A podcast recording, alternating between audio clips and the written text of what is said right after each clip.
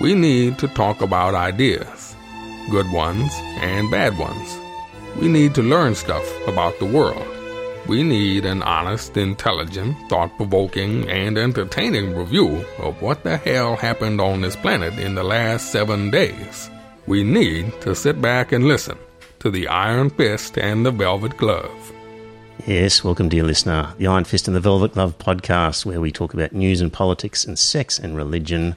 I'm Trevor, aka the Iron Fist. With me, as always, is Scott the Velvet Glove. G'day, Trevor. G'day, Paul. G'day, Joe. G'day, listeners. And for those of you that are keeping tally, I am still on the doll. and this week, the doll was reduced. Ouch. Yeah, Mm, we'll talk about that in a moment. it is what it is. Paul, the 12th man, Greetings, Earthlings. Good evening, gentlemen. Good evening, Paul. and Joe, our audio tech guy, looking after stuff so that I don't have to, Joe. Evening, everyone.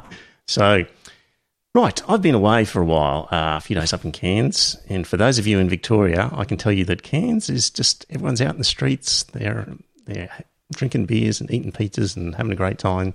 Not that many tourists around, obviously, but life is as per normal up in the far north. You wouldn't know there's a pandemic as you're walking around.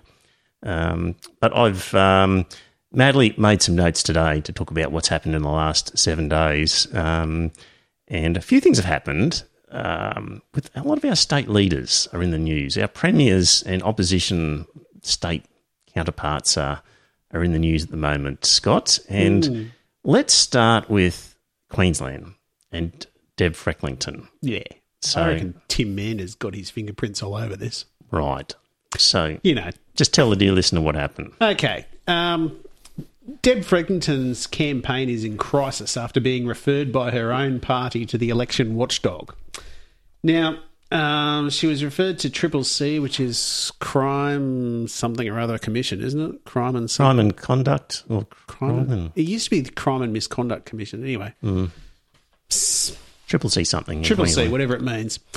Um, she was referred to there by members of her own party because I believe it was to do with a few fundraising issues that she was at a fundraiser. Quote fundraising, Yeah, maybe not quote. Yep, maybe, Yeah, okay. maybe not. Yep.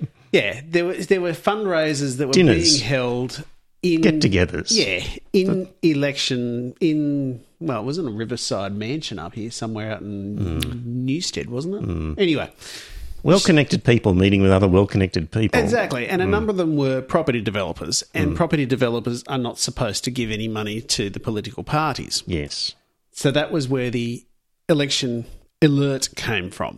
Yes. I reckon her deputy, Tim Mander's, given the go ahead to the Triple C to report her because, let's face it, they're probably not going to win the next election. Right. You sure it was the Triple C or the AEC? Well, it? I don't know. This is just revealed. I'm just reading the notes. Revealed to Triple C warns of blurred lines. Oh, really? Yeah. Yeah, I wouldn't. I don't know. I would have thought it'd be the AEC. But That's what I anyway. thought. Yeah, Yeah, anyway. But anyway, Um, maybe wrong. now, I reckon Tim Mander's referred her because he's got his eyes on her job once she loses the election. Could could be. So anyway, dear listener, people having dinner and uh, property developers and non-property developers, and afterwards some donations rolled in from those some of the attendees, and it seems that none of the don- there were no donations from property developers, but they were there at the same dinners. So on the face of it, it seems it's okay, but it's just awkward.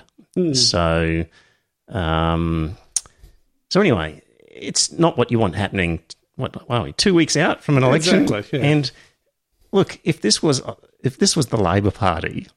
I can guarantee you the headline in the Courier Mail would have been Be shame. shame, yeah. It would have been hor- Snouts at the trough. it, Yeah. it would have been blaring about uh, what was going on.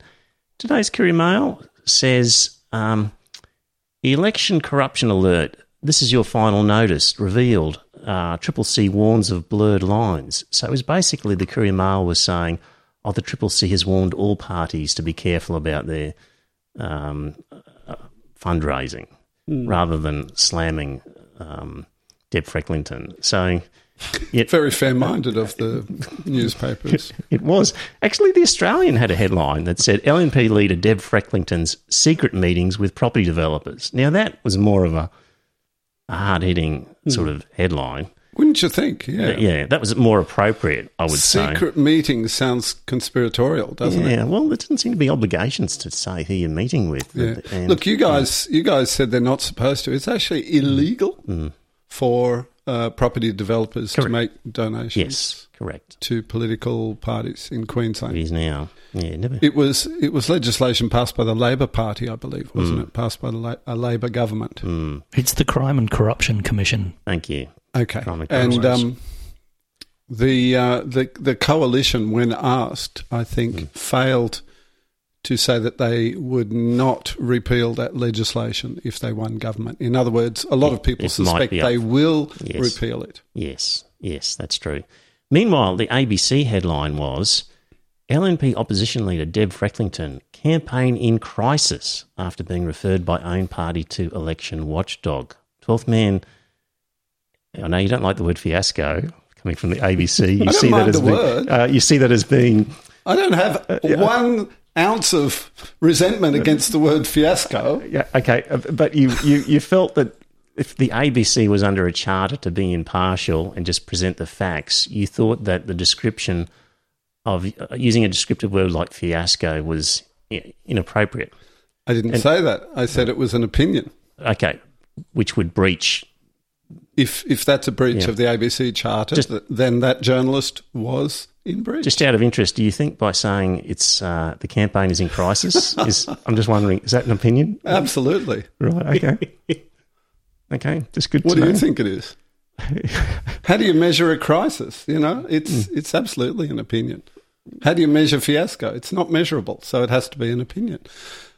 You know So- what? so what, if it's is not measurable, it has to be an opinion. I mean, people people seem to think facts are something that you can construct, but facts are things that are objectively true, regardless hmm. of who's looking at them. You hmm. know, and fiasco, one person's fiasco is another person's circus. I don't know. You know, it's completely an opinion.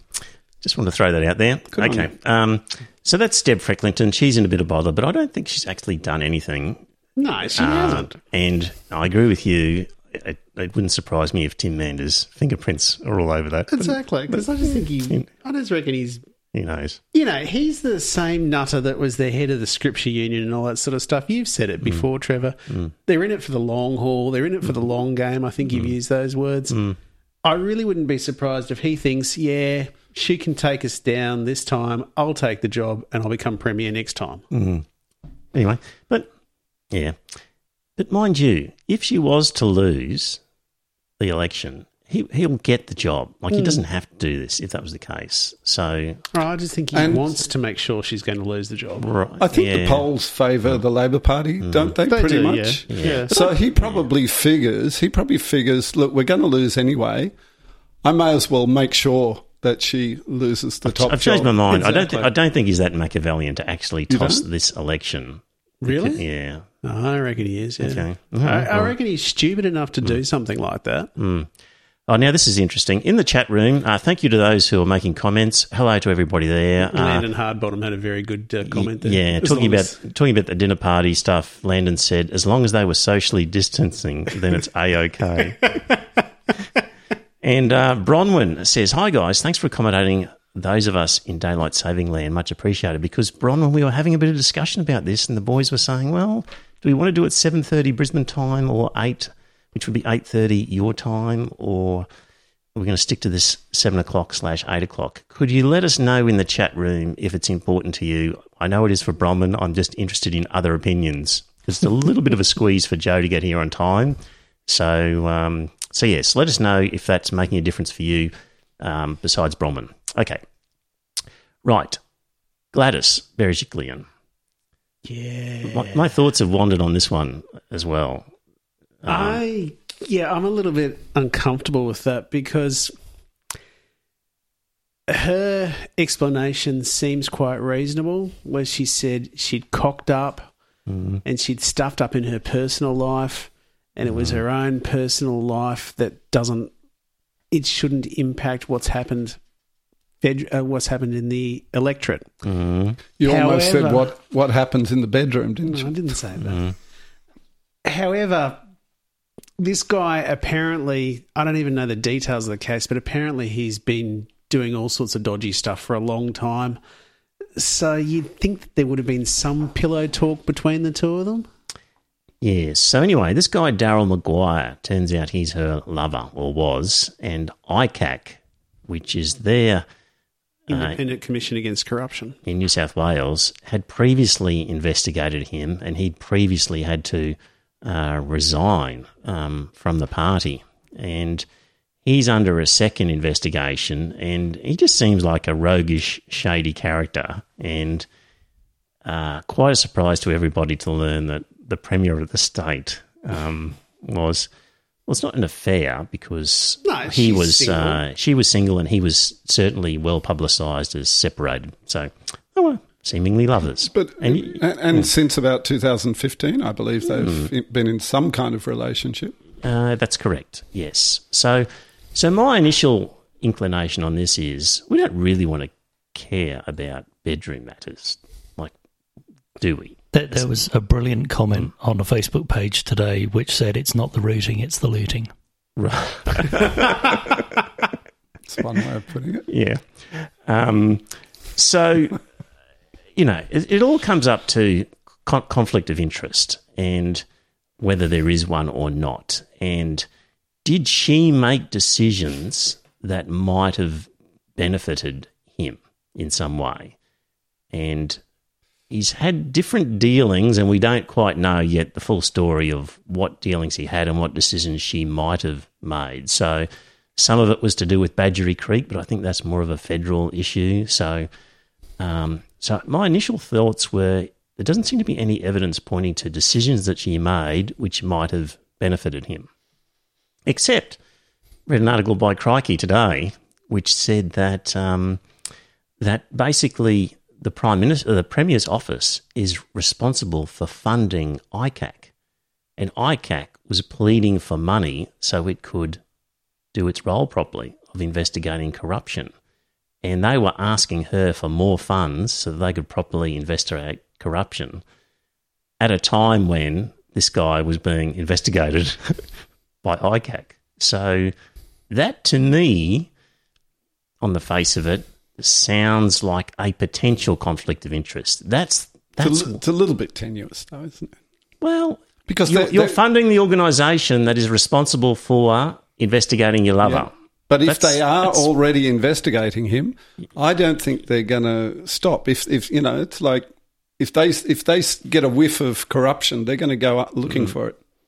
Yeah, And she had, in fact, I, didn't she dismiss him from the government a couple of years ago well, well, well when he first got into trouble? Well, she, she had, yeah, she ended up dismissing him, but she had been involved in decisions that had taken money away from ICAC because ICAC had really got some victims in New South Wales. There was a lot of Liberal heads rolled. A lot of liberal heads, really. Yes, in New South Wales. So um, let me just see here.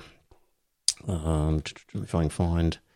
Um, between 2015, 2011 and 2015, ICAC investigations forced the resignation of more than a dozen Liberal MPs, including two ministers. Wow. Most were revealed to have accepted or arranged secret donations from property developers, For God's sake. I mean, hark, you'd think harking they- back to the Frecklington Yeah, I know, issue. but wouldn't you think that they would know to stay away from property developers? And there was also a big casualty was Premier Barry O'Farrell, who admitted he'd received a three thousand dollar bottle of Grange as a gift from a mob which he'd failed to declare. So ICAC had got some trophies on the wall, and arguably Liberal Party wasn't happy with with what they'd done, and so the ICAC's relationship with the New South Wales government took a sharp turn for the worse in 2015 2016 when the government slashed its funding by more than 25%.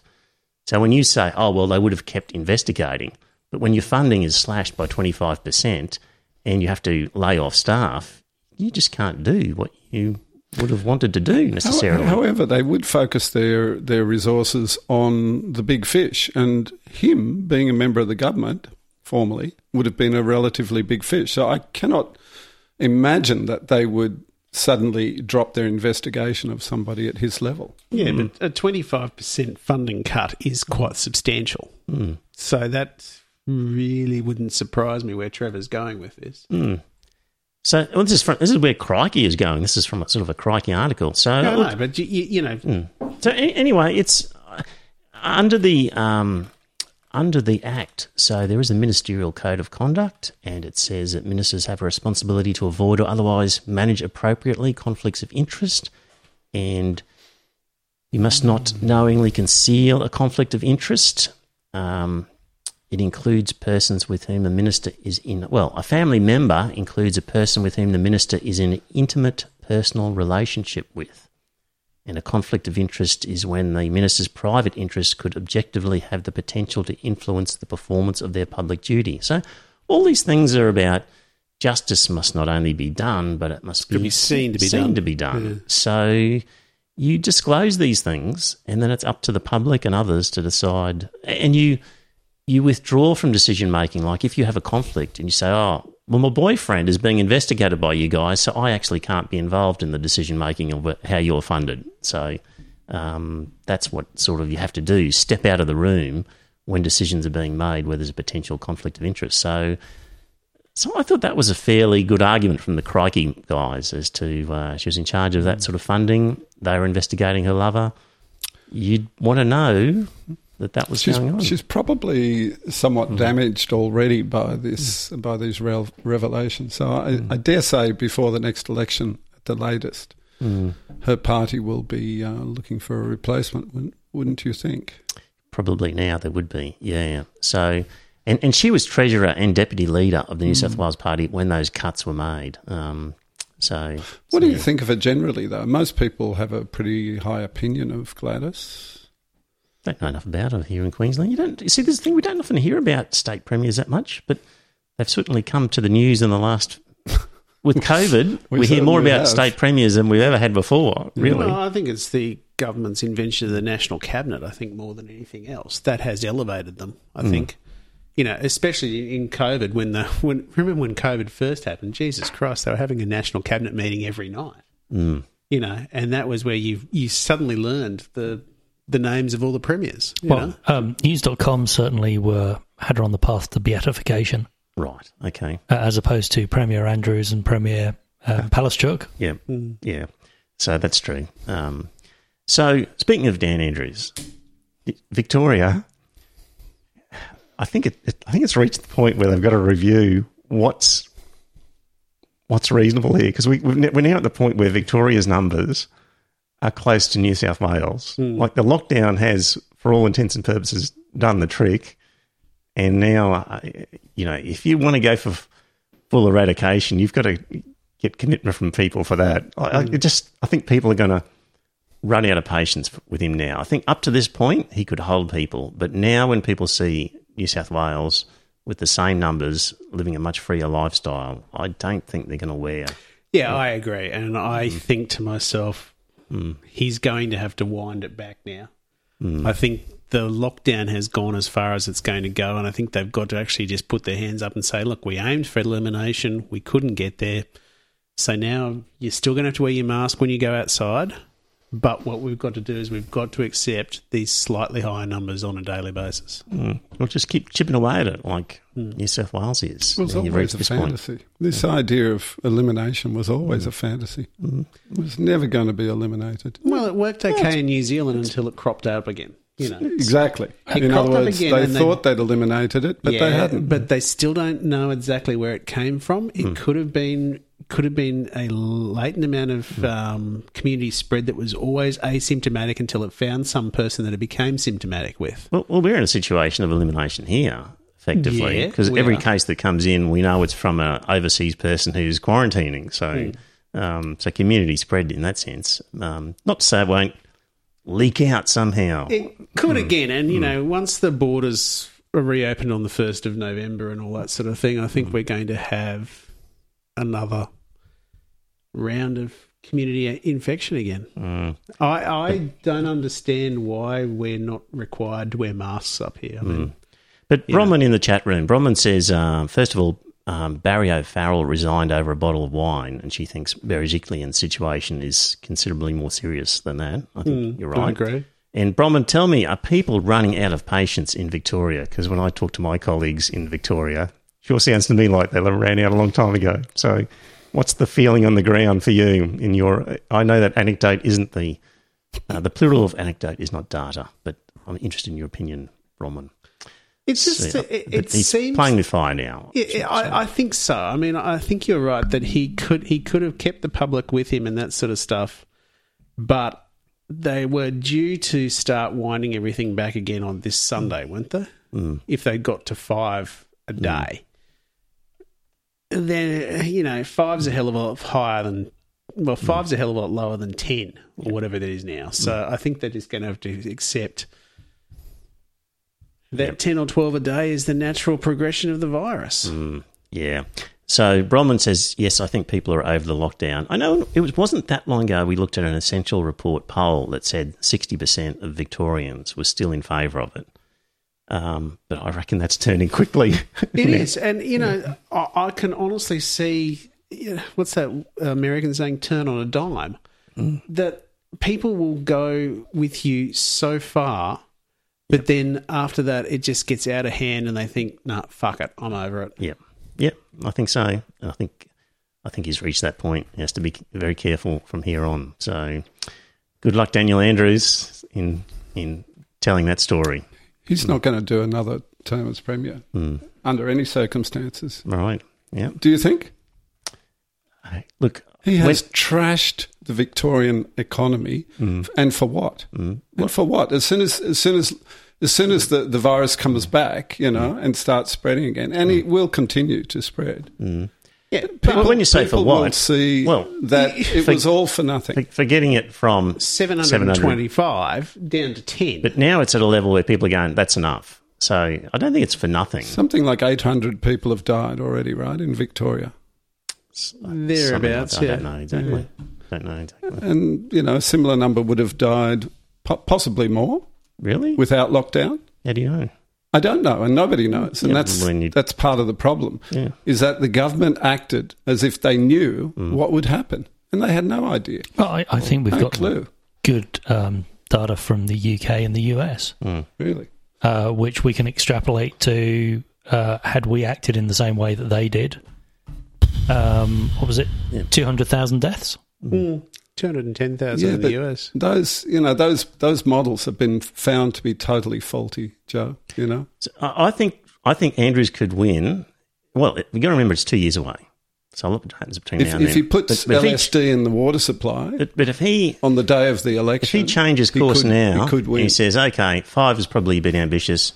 I'm happy with where we are now. Let's go to a New South Wales type situation." People go, "Well, he's the guy who brought it down from 700 to 10. We needed to do it. We're okay with that." But if he keeps cranking it down hard for another t- two months, then Then then no he one will might forgive make, him. Yeah. So um, so yeah, you can't say it's for nothing. He's he achieved that, and I think people were willing to pay a price to achieve that, but they've run out of um, goodwill in that respect.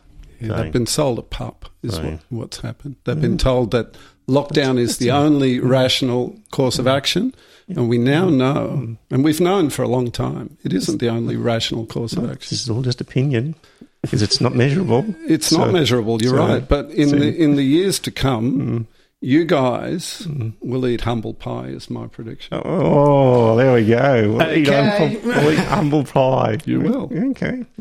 We'll have to Or you will Yeah, well- live in denial forevermore. Yeah. But well, You'll see. It'll Well, come out well, in the you'll wash in the next few years. you'll see. And, and what would what would be what would be proof of what what will happen that will make us what, what did you say we're going eat, to live in? eat, eat humble Eat- pie. what, what what what will what will happen in two years' time? Or what Two will become three a, years or what, whatever. what will become apparent that would make us eat? it will become pie? apparent that this virus is not going to be eliminated. It is going to stay with us, but- and herd immunity will gradually increase, and it will no longer be any more of a problem than seasonal flu. Herd, So- herd so- immunity is a distraction. Um, it, it, we're never Why going is it a Can we- distraction? Can we? it, it will become less virulent as it goes as it as it um, replicates, Yeah. but it's not going to get um, uh, herd immunity. But just to your first, You first, don't know that. just to your first part of your statement, you said it will um, COVID nineteen will still be around. Yeah, absolutely. No, none of us has ever said it won't be.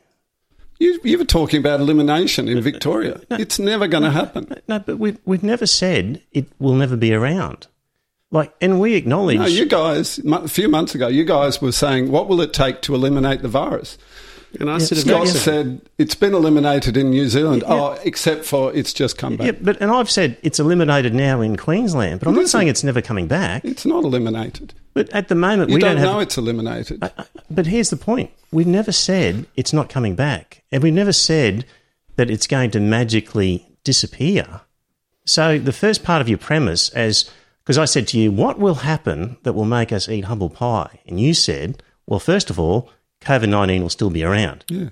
Well, there's, there's no humble pie to be eaten. No, the humble pie, If we acknowledge that Okay. uh, that that I didn't not explain myself well, Trevor. Right. But I believe that in the next few years, when mm. scientists understand the phenomenon a little bit better mm. Mm. and with more clarity, I think a, most of them will come to the conclusion that lock, lockdown was a totally wasted exercise. Well, so because they'll do some sums of lives lost and whatever at that point. Is that what you and it, It's- it's, going to be a very hard thing to do. It's a very complex phenomenon. It's gonna be- and we all we all know that it's extremely complex. It's it's an extremely complex thing to measure. Yeah. whichever way you see it. it's going to be very hard to say what would have happened and what did happen and what Might have happened. extrapolate all of those ifs and maybes out Yeah. and say, oh well, there you go, you were wrong and you're going to eat humble pie. Like good good luck. People are Like, still arguing over the 1918 flu. Yeah. So, so what you've got to remember is none of us are saying that COVID uh, nineteen is going to be eliminated forever. All we're saying is we need to get it under control till we work out what we're going to do. So that's that's a strategy, and I would say that uh, that's the strategy we're saying to the government is get it under control and let's wait and see and see what measures we can do to control this. So I'm quite happy with that decision rather than a reckless. I know you, you've always been happy with that decision. So anyway, that's what'll be. Let's talk about humble pie in two years. You know, a good thing about this podcast is everything's on the record. The, the audio is. is there, so It you, is. you'll be able to go back, Paul, and you can just extract, you know, little excerpts and go start eating your pie, Trevor. I'll bring you a spoon that's right, with a good serving of humble pie. and some whipped cream if you'd like. Yeah. Uh, I don't think we'll be talking about it in two years' time because we're going to have a vaccine next year. So. Oh, okay. Well, that's up for conjecture. So the other thing, the, Vaccine isn't a silver bullet. yeah. the other thing is, uh, if enough people take it. Robin in the chat room mentioned that don't forget that Labor in Victoria has a considerable majority. It will take quite a change for the current Liberal morons to win.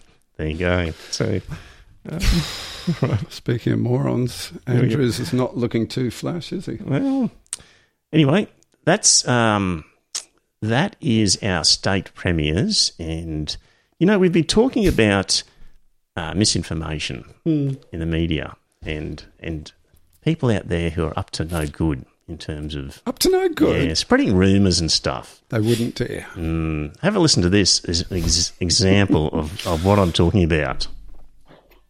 Fist, glove, twelfth man. Hardbottom here. It seems that once again I need to set the record straight. Any communications that are purported to be from me that are critical of my BFF 12th man are a lie. They are fake news. Why one amongst you would choose to propagate this misinformation, I do not know. But I trust that this concludes the matter. Thank you. Landon Hardbottom for Vladimir Putin, please. Vlad, so good to hear your voice. Yes, it's done. I have sown discord, mistrust, and confusion amongst the Iron Fist Velvet Glove people. Now, can I please have my video recording back? but, but that's not what we agreed, Vlad. You said if I did this for you, you would give me back that video recording. Yes, but but when you said did I want a golden shower, I thought Scrooge McDuck golden shower. And anyway, who wouldn't want a shower in gold? No, I didn't say I didn't like it, but you said you would give me back that video recording. No, no, no, no, don't send it to Cheryl, who's still eating off plastic plates after she looked at my last video. Poor Landon. I thought he had things worked out, but he's still on plastic plates. Yeah. So there's Landon Hardbottom, an example of hidden agendas going on. Uh, got to look out for what's going on. You need to know. You- You remember Trump um, s- getting it big with the garbanzo bean guy in the States? Get, get, getting what? There was a, a guy, a manufacturer of beans, of Mexican beans, Yes. called garbanzo beans. Yes, yes. Uh, and there was a meme floating around. What's the difference between a garbanzo bean and a chickpea? Mm, I'm afraid to ask. Donald Trump's never had a garbanzo bean in his mouth. Oh, right. There we go. Thank you. so there we go. Landon Hardbottom. Thank you. Thank you, Landon. Uh, next week, we might have Frank back. Remember Frank, the butterfly man who Yeah. stood in the The Lord, Mayor Mayor. race? Yes. And he's now uh, with the, it's called the Legalised Cannabis Queensland Party, which I guess is some sort of creation from the hemp party. Sounds like it, doesn't it? Does, but I don't know how that Maybe works. Frank so can clarify that. Frank will be on next week and will tell us about it. But they've got candidates in 23 seats. That's quite a lot, isn't a lot. Yeah, good going. Legalise cannabis Queensland. So Must be a lot of support for legalising cannabis out there, I'd say. I'd say there would be. Yes. Yeah. So, um, right. Kevin Rudd uh, got together a petition, and this was about calling for a royal commission to look into our media. So that's proved quite popular. I signed it this afternoon, and um, I was signature number 231,687. So Who were the other um, promoters of this? just him, I, I believe. No, but, it wasn't. Oh, really? No. Who? Because you, you sent you sent a link to it Did I? to us guys, didn't Right. you? I th- maybe. I think you did. Right. Because when I opened it, Lots I of people have been sharing it. when I opened Is that it, what you mean? Yeah, who was it now? Um, one of the first names that caught my attention. I know it was from Kevin Rudd, but um, Plain Reason shared it around. Uh, yes. yeah. Uh, what's From her the- name from the Reason Party? Yeah. Fiona Patten. Fiona Patten. But there was another one that caught my, my National eye. Secular no, Lobby shared it Clementine around? Ford, wasn't Right. it? Clementine Ford. Could have. No, no, it wasn't Clementine. Sorry, sorry, Clementine. I take that back. No, it was that other harpy. Um, what's her name? The one that's often on Q and A and the drum and other ABC so-called Okay. discussion shows. Okay. So did that mean Um, that you you don't like the look? I don't like her as a journalist. Yeah. But what about the idea of the petition? Uh, look, I'll read a little bit about it. Did you read the petition at all? I didn't in detail. Okay, I'll read a little bit about it. It's um, calling for a royal commission, and the things that it's saying that we're concerned about is ownership in media is becoming more concentrated. Business models encourage deliberate polarizing and politically manipulated news. Print media is overwhelmingly controlled by News Corp. This power is routinely used to attack opponents in business and politics by blending editorial opinion with news reporting powerful monopolies are emerging online and stuff about journalists being searched unjustly and potential prosecution and whistleblower protection needed, etc. So that's some of the main things I got out of it. So calling for a royal commission into our media. So uh, naturally, there's going to be people who support it that you would normally not um, agree with. But Yeah, and and that's to be expected, Yeah. of course. so you- you're going to sign the petition, I'll think about it. right? But it, it seems to me that if you know if they were focused on the print media, they're about probably you know 20, 30 years too late for the print media because it's going down the gurgler, isn't it? Uh, the internet really is what they should be focused on. Well, that is one of the things there. Powerful monopolies are emerging online, Mm. Indeed, including like Facebook, and Google. yeah, and Yeah. others, yeah. Mm. So- And that's what they should be looking at. Um, are you guys aware of the Roger Ailes? So he was the guy who set up Fox News in the US. Mm, you sent that link. I hadn't put it on the list this time, but basically going back 30 years or something. He, 50 years. 50 years. Nixon era. Nixon it? era, 1970. He had decided what we now know as Fox News was his ultimate goal back then. Yes. Yeah. saying saying people don't think when they're sat in front of a television. The news is just absorbed by them. We need to be controlling the uh, the narrative. We need to be interviewing people in Washington, editing the tapes in vans as we ship them across the country, ready for them to sit down in front of their dinner and watch it on the news that evening. Mm. Yeah. So, and when Rupert Murdoch came along, um, he thought, "You beauty, a meeting of minds here. We can work yeah, together." Ru- Rupert bankrolling it. Yeah. Mm. Scott, any thoughts on a petition? Like, I, I don't like. I think the government will just ignore it, but I still yeah, think I, it's. I'm going to sign it. I haven't signed it yet because the better half loves everything that comes out of Kevin Rudd's mouth. Does he? So- oh, he does. Yeah. anyway, it- yeah, I know. When Rudd is talking about it on the video, he is such a wanker. He is, and I love the line He's that you've got here. He's such a wanker, but his position is his petition is worthy of support. Yeah. Mm. I agreed with what was coming out of his mouth on that occasion. Mm. The other thing that he's also said that's proven to be right is, you know, the NBN. You know, we probably should have gone down that way in the first place. Mm. Obviously. The, anyway, it, it's the just. coalition government totally stuffed NBN. Oh, I agree wholeheartedly. You know. Anyway, so yes, I will go home and sign it tonight. Right. Yeah. I think, But I think the government will ignore it. Well, what can they achieve with it anyway? Because the you know Google and Facebook are totally beyond their reach. What are they going to do? Well, they can always do what they did in Spain and refuse well, to. yeah. I mean, that's the point of a royal commission is just how bad are things? They're not going to lock mm. those American corporations out of Australia mm. ever. I was thinking but- about this, and I was thinking to myself, would it really worry me if Facebook was no mm. longer part of my life? Mm. It might not worry mm. you or me or any of us. It's just not going to happen. It's part of the landscape now. And Well- our, our government is far too small and lacking in power to do anything about Google or Facebook. Well, things that could happen are like what, what happened in Spain, where the Google or Facebook, one of them, stopped um, posting news items because they didn't want to pay for them. Okay. So that might happen here, and my mind is a bit divided as to whether that's a good thing or a bad thing. So that's one thing that could happen from it. So at the moment, the um, Morrison government wants Google and Facebook to pay money to Murdoch for that sort of stuff. To Murdoch? yes, because he's generating the content Well, and they're not reproducing. generating all of it, though. no, but They're supposed to pay whoever they take it from, aren't they? yes, Not just Murdoch. well, but not the ABC or the SBS. They don't have to pay. according to the proposal from the government. So they said They don't have to be paid? yes. So Why not? because they don't like them.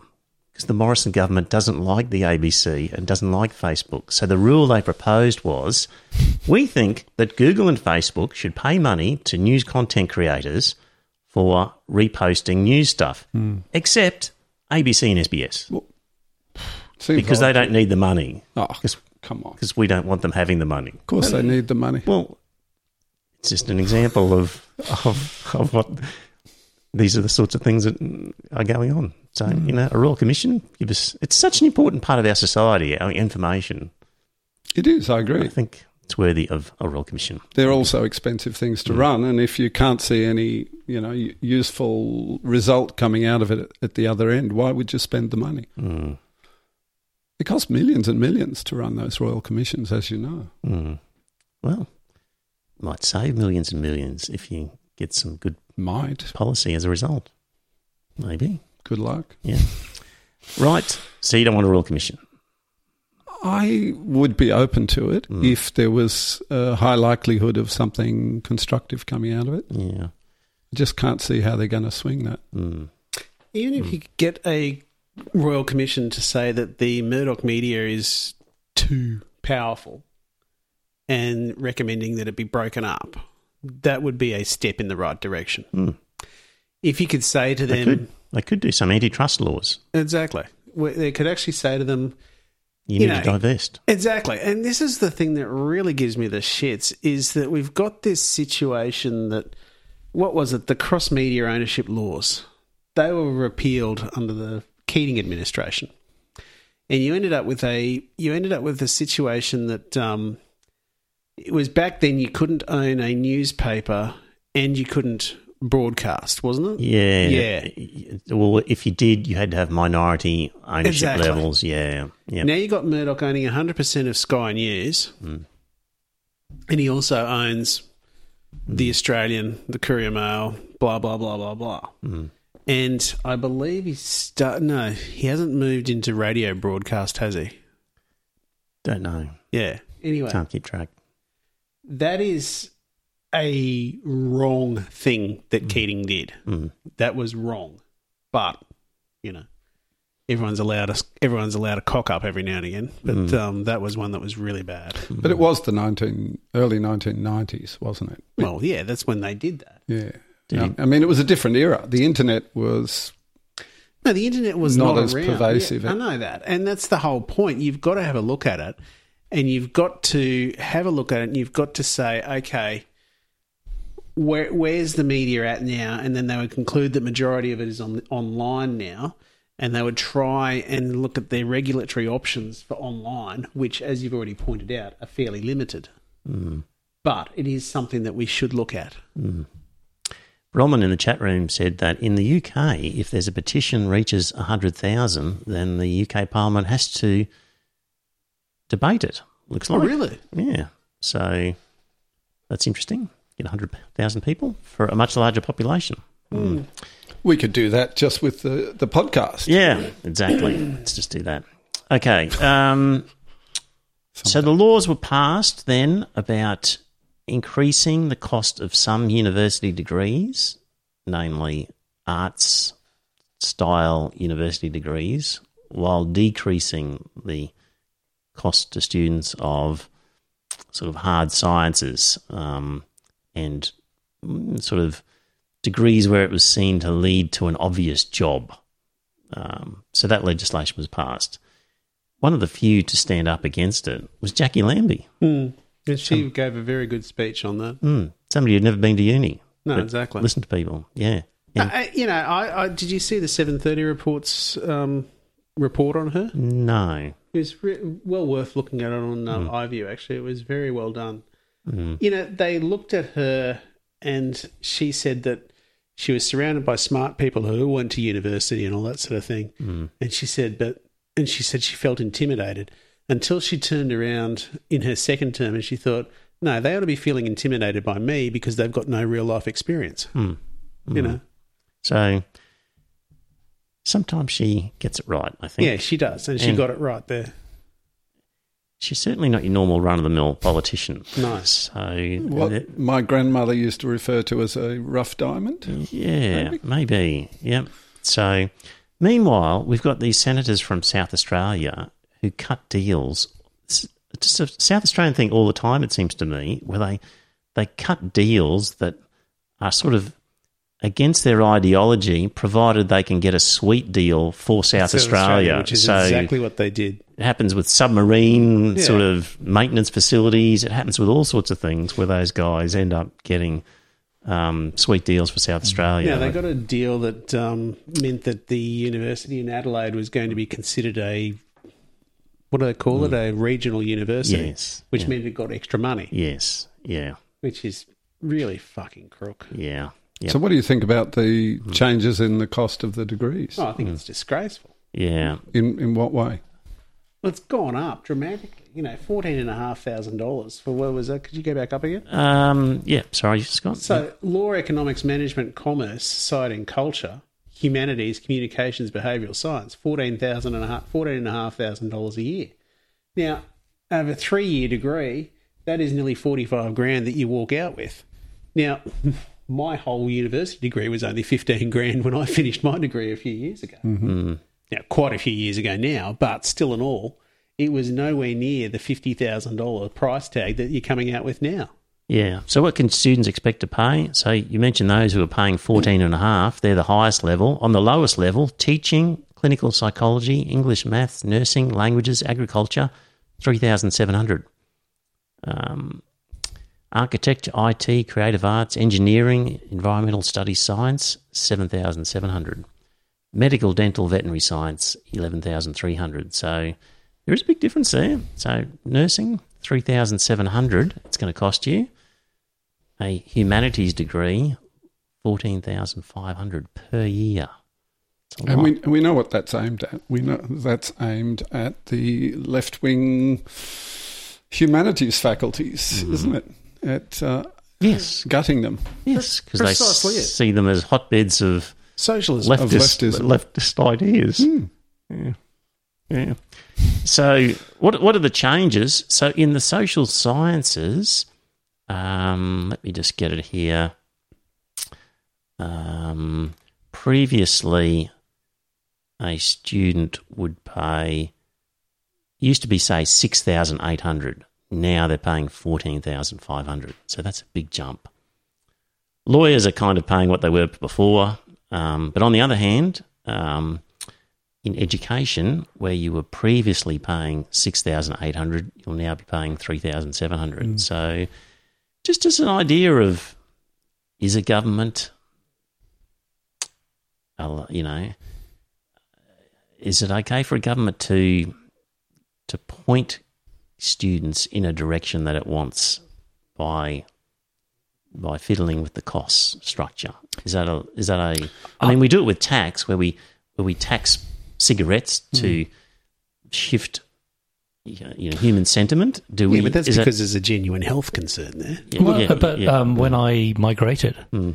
there were different points levels depending on what um, occupation you had, Mm. and so and our needs at the time. Did, Correct. Did we need um, computer IT guys? Yes, at that particular time that you Uh, came. no, I don't think it was Oh. on the. Right. It was the MODL, the something demand list. Yep. Yep. So, what was on the list that you remember, Joe? Uh, I'm fairly sure nursing was. Yeah. Uh, there were some weird ones like sh- chefs and hairdressers. Yeah, Yeah. Mm. And migration agents, I remember seeing down Really? the list. Really? as well. Migration Yeah, agents. Exactly. Yeah, I know. Yeah. So, um, It's a pretty marginal profession, isn't it? yeah, you know, I just think it's it's what they're really saying is that an arts degree is not leading to anything worthwhile for the country. Is what they're trying to say, and I just don't think that's the case. Do you recall some years ago? I recall politicians justifying increases, overall increases across the board in university degrees, and at the time, the highest cost degrees were things like medicine and mm. architecture, probably engineering, things like that. And the politicians were justifying the increase, saying, "Look, these people."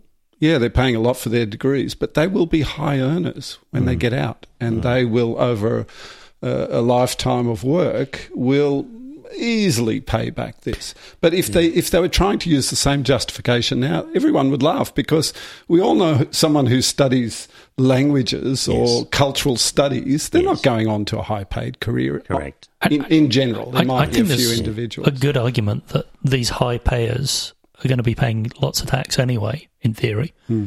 uh, and therefore there's a very good argument to be made that actually the government should be funding these and keeping them at a reasonable cost, uh, at least for a certain number of seats. I, I think we fetishized a, a degree to a, an extent where everyone's going for them and they don't necessarily need a degree. hmm Um, and so I think maybe we should be limiting the number of places and then heavily subsidizing the number of degrees. Right. That's a good point.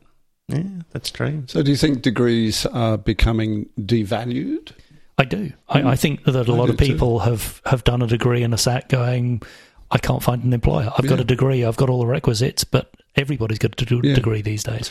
I, I know from when I was living in Japan, I became aware of the fact that a lot of Japanese people go to university or sometimes just a two year college, but at least some form of tertiary education. And most of them just go into office jobs. You know?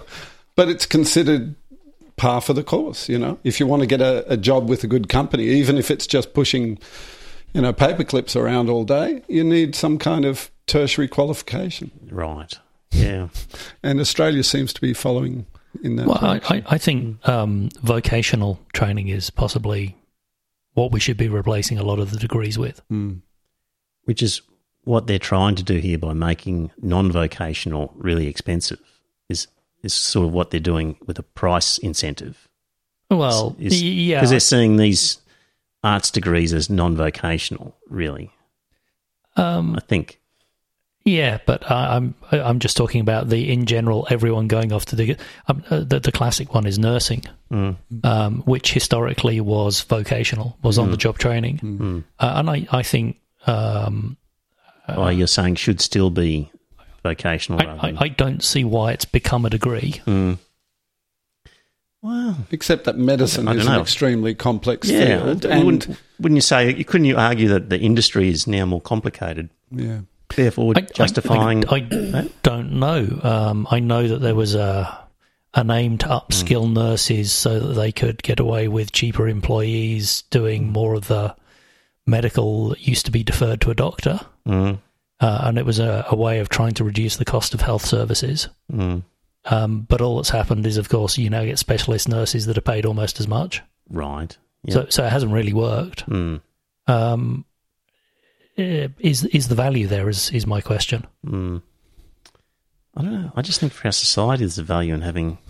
Well trained nurses. Yeah, I, I don't have a problem with nurses having Well, doing a no, degree. but, But, um, I, I think there are a lot of jobs where the expectation is now a degree, Hmm. and, and it's not civil engineering where you'd expect this is complicated stuff. Here's one of the values of a degree: is at school now you can be so spoon fed in a private school that you can, you know, basically get through with somebody doing it for you. Like the number of parents who do assignments for their kids in high school is worrying, I think.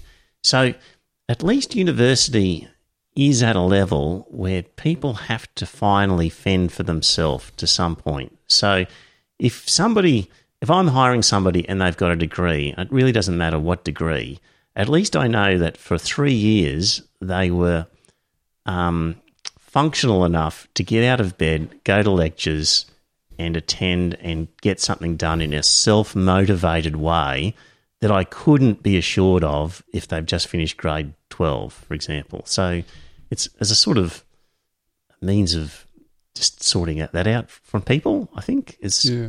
a good and I'm, a I'm good not sure, experience Trevor, for people. I'm not sure that students actually need to attend lectures that much these days because a lot of them just watch them online. well, that's now, yes, that's true. But they've still got to be able to switch off the computer game and they can pay someone to write tone down assignments the tone them. down the drugs, but rock up to an exam and pass it still. Yeah, hopefully. Yeah. So I don't know. I've inherently got. I would have years ago poo pooed an arts degree more than I would now. Just Yeah. um, this, you know, there's jobs like in uh, police service where they say, in order to get into the Queensland Police, you need to have a degree. We don't care what degree, just a degree. That was brought in on the back of the Fitzgerald inquiry. Hmm. Um, don't know what his thinking was. I, I think they didn't want knuckle draggers in. Right. Well, okay. Well, then that's That was the, was the theory that yeah, yep, upping the level of of entrant. yeah. So I'm not quite sure how I feel about this because, hmm. you know, there was a hell of a lot of shit that I did in my hmm. degree. yes, You know, you could really pare it back. yes. You could probably get away with a two year degree in business rather than three. Now hmm. they've gone and made it four years at commerce, which is ridiculous.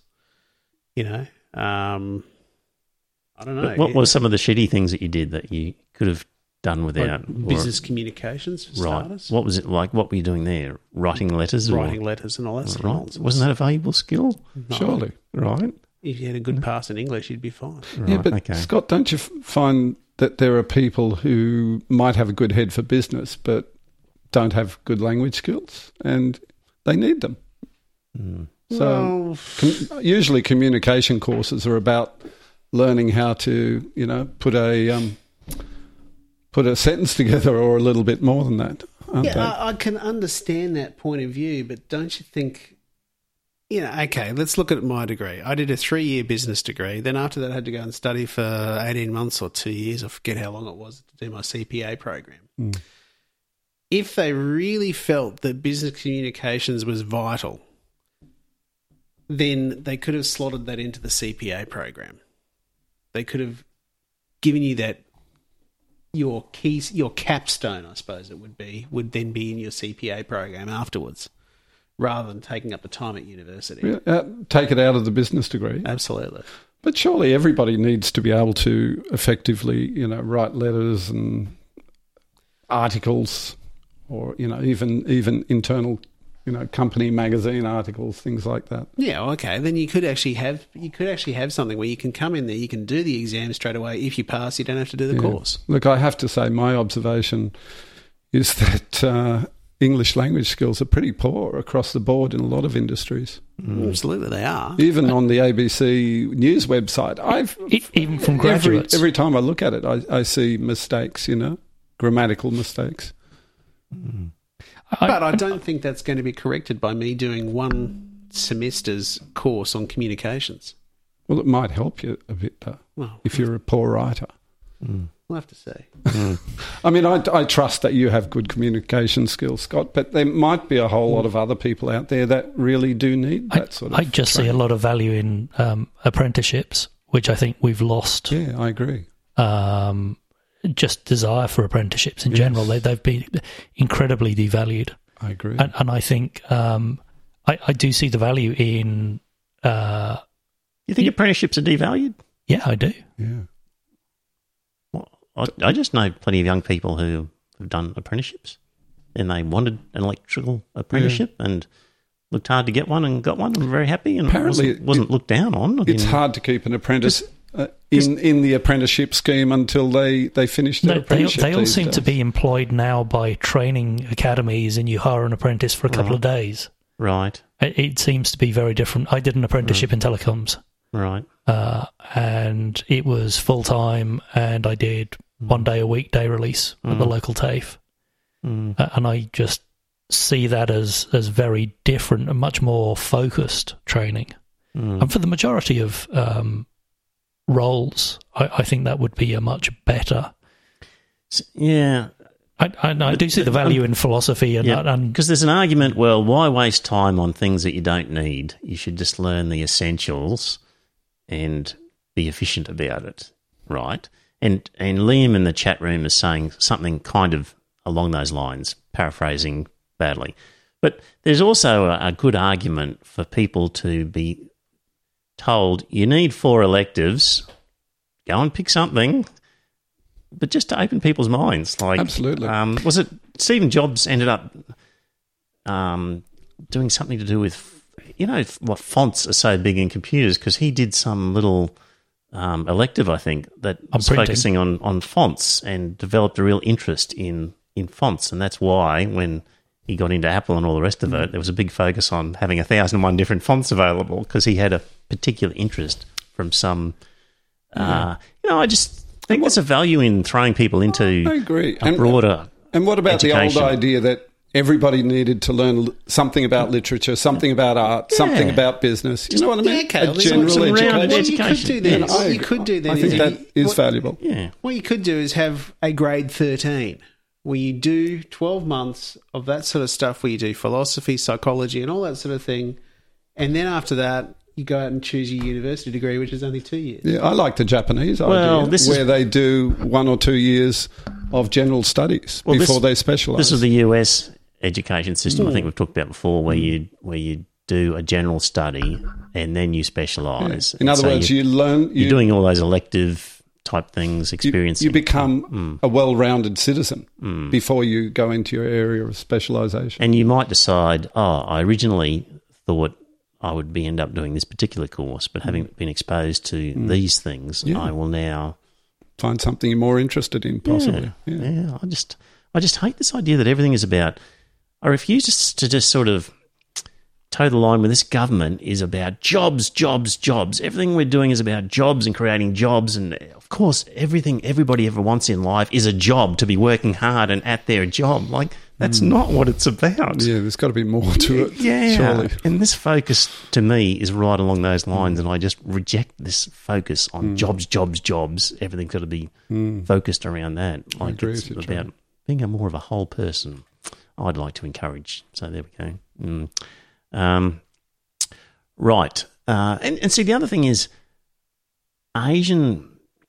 You know, they, their focus on hard sciences and and engineering and that sort of stuff, and as the world evolves, it's going to be your knowledge of soft skills that is going to be increasingly important, I think, and being imaginative and creative and those sorts of skills are going to be the ones that will help Australia stand out from the pack. So China and Asia are, are creating, you know, maths and sciencey types by the billions and um, something creative, I think, and thinking a bit more left field. Like certainly one of the problems with Japan has been a mindset where they've where they haven't been particularly creative. They've got that incremental improvement type situation in their thinking, but a really free mind to explore openly other things. Um, And a lot of people have made that observation. And Yeah. In fact, I had a, a political science lecturer at uh, uni, and he told us a story of a Japanese student who was in one of his uh, tutorials. Have I told you this before? Yeah, and he said, "Just tell me what to write." That's right. Yeah. No, Yeah. tell me what what tell what, that what I story. should what I should know. yeah, okay. So, Well, anyway, you- you know, as you know, in, in Australian universities, they have lectures and they have tutorials, and uh, I don't think they have a lot of tutorials in, in Japan, or at least they didn't then. And he said there was this Japanese student, and he, uh, you know, in in a tutorial format in Australia, of course, each student is expected to give a presentation, and s mm. and in each tutorial, when they're discussing a topic, each student is supposed to contribute their own thoughts or ideas on it. And he said to the teacher, why do you keep asking me what I think? You're the teacher. Tell me what I should be thinking, or something along those lines. You know, yeah, yes. which was quite yes, telling. Yes. So it's that sort of development that can't be done at grade 13 at your high school. You need to be out at uni on your own. Um, yeah. So anyway, that's what's happened at universities. Now, dear listener, there's a link in the show notes to the Noosa Temple of Satan. Robin has been very active. Excuse me. If you're not following his Facebook page, head over there and start following because he's coming up with all sorts of stuff.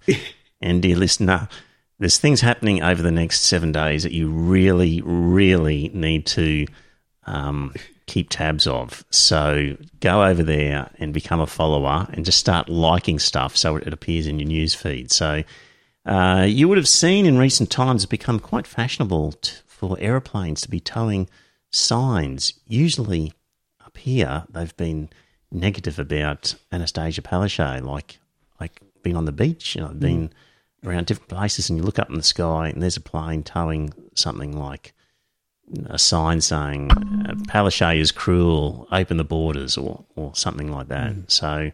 Um, so Robin's got his Black Mass ceremony coming up at the end of the month, and to help promote that, he's got a GoFundMe where he's going to have an aeroplane head up into the skies, and the sign is going to be a kind of a red love heart, religious freedom question mark, hail Satan exclamation mark. So the proposal is to have that flying over the beaches of Noosa. Uh, it'll f- be flowing north up the whole length of the Sunshine Coast, do two laps of Noosa before flying back south above the Bruce Highway. So um, last time I looked, he had sixteen hundred dollars of the two and a half thousand that he needed, and I haven't contributed yet, so that's going to go up a little bit. So definitely go there because uh, Robin is stirring the pot quite well, um, I think, amongst he uh, has secular activist groups. Really put the cat, the cat among the pigeons, hasn't he? Hmm. You know, to get them all out there praying for him and all that sort of shit. yes. It's really my hat is off to him. He's done a very good job. There's Yeah. been lots of different um, news items that he's appeared in, and he's getting a profile. So And all he wants to do is just secularize the fucking state, people. Yes. You know, that's all he wants to do. Yeah. And he's prepared to put himself out there. So he's definitely worth supporting. And there's a chance he might be on next week as well. We'll just sort of see what's happening with that. So next week could be an interesting episode. And Landon Hardbottom contributed a hundred bucks to this too, ladies and gentlemen. Yeah. Oh, Good on you, Landon Hardbottom. So um, fantastic. So Let's see if we get another message from him now. So. Right. That's great. So, yeah, so there's definitely um, a link there. Definitely worth supporting. Robin's heart is in the right place, and he's actually going to get things done more than any other group I can think of um, because that sort of satanic activism. So, Um, Paul, you sent a uh, an article from Spiked. Maybe you didn't send it, or I just saw it on your newsfeed. I'm no, not no, sure. I sent you an Oh, article sent- from Spiked. About the Great Barrington Declaration. Oh no, no, that was from Paul. Right. Okay. I, I sent you a copy of the Great Barrington Declaration. Right. So this was a declaration signed by uh, three um, uh, infectious disease epidemiologists and public health scientists, um, talking about shutdowns and whatnot, and countersigned by a bunch of other people. And the spiked article was basically saying that if you Google uh, the Great Barrington Declaration, then rather than getting first up a link to the Great Barrington Declaration, get a link to articles that poo poo the Great Barrington Declaration. And they saw that as a sort of a conspiracy by the tech giants to uh, who ideologically weren't in favour of the argument. So, Paul, any thoughts on that you want to share? Or you, Sure. Yeah. I mean, he, here's an example of some people who know what they're talking about, who have a different opinion about the best way to deal with COVID 19. Mm. And they are being defamed and uh, depicted as, you know, fringe scientists. And they're not fringe scientists. They're quite prominent, quite, you know, uh, well established in their in their in their fields. Mm. Martin Kulldorff, Harvard Medical School, Sunetra Gupta from Oxford University. They've heard of that place. And uh, Jay Bhattacharya from Stanford University Medical School. Indeed. So, yeah, prestigious. Did places. you listen to the video where they were in? You didn't. No, Why not? no. Um, I've been away for four Oh, or right. five days, so you're let off, thanks. but you still have time. You can you can find it on YouTube easily. But Right. um, I mean, if you listen to them speak, they're clearly not kooks. You know, they're not nut jobs. They're very very serious, highly professional, dedicated scientists, and they were saying that they're extremely concerned, not just uh, you know a few people in well, not more than a few people, a lot of people losing their jobs.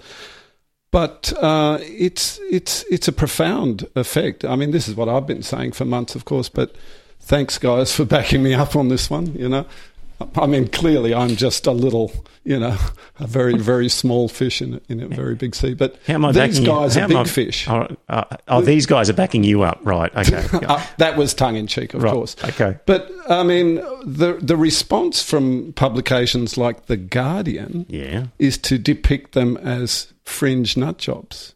It, you know, the, the Guardian did a hit job on them. Uh, another. Can I just say, interrupt there? Yeah. Uh, the scientific method. What, Yes. what happens with the scientific method is that people publish a, a study that they've done, you know, a hypothesis, a study, and a, and a conclusion. And for it to be noteworthy, it either expands upon some knowledge that we previously did not have, Yeah. or more often, or as often, it it contradicts previous uh, understandings. Sure. So, in the scientific community, there'll often be factions on theories that are yet to be finally bedded down. Hmm. And some people will have their careers, you know, where they've been producing papers hmm. saying this result here is a is because of A, B, C. And somebody new comes out and says, no, in fact, you're wrong. Uh, what we're observing is really B as a hmm. result of DEF. Yeah. And what happens is gets published up for peer review, and it's actually natural that they'll be attacked. Like the the people who have invested in the alternate uh, theory are going to attack them. And Not necessarily. no, oh, they're going to attack the idea. Well, not always. Some of Well, them will, well, will concede that they were wrong and that this new information has But in improved the understanding. the, the way it actually works is that the people who have created uh, study cells and and got people under them and they're working on a particular theory are invested in it and, and they just can't say whoops human nature is that you will defend the proposition that you've been working on for years so So when somebody publishes a new piece that challenges an old theory, they do so in the full knowledge that um, they better have their I's dotted and their T's crossed because there's a whole bunch of people out there with an, a vested interest in proving them wrong. That, I'm just saying that's how the scientific method works.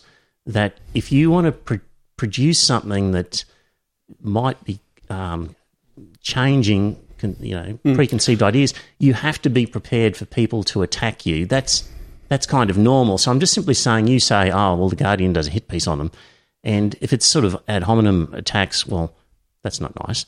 But if it's uh, questioning what they've said or what the you know questioning the idea, then you know a hit piece as such. No, they is- did. but but when you say a hit piece, a hit piece is kind of what happens as part of the scientific method. No, no, it wasn't it is- scientific at all. it It, was is- it was just a, an attack on hmm. on their reputations uh, Okay, if it- because they were, you know, hmm. going against the so-called consensus. But as you, I I think you'd agree, science, the science is never settled. In in real hmm. science, hmm. it's always open to correction and improvement. And I would have hmm. thought people working in, in medical science would welcome any uh, improvement in the understanding of any particular phenomenon.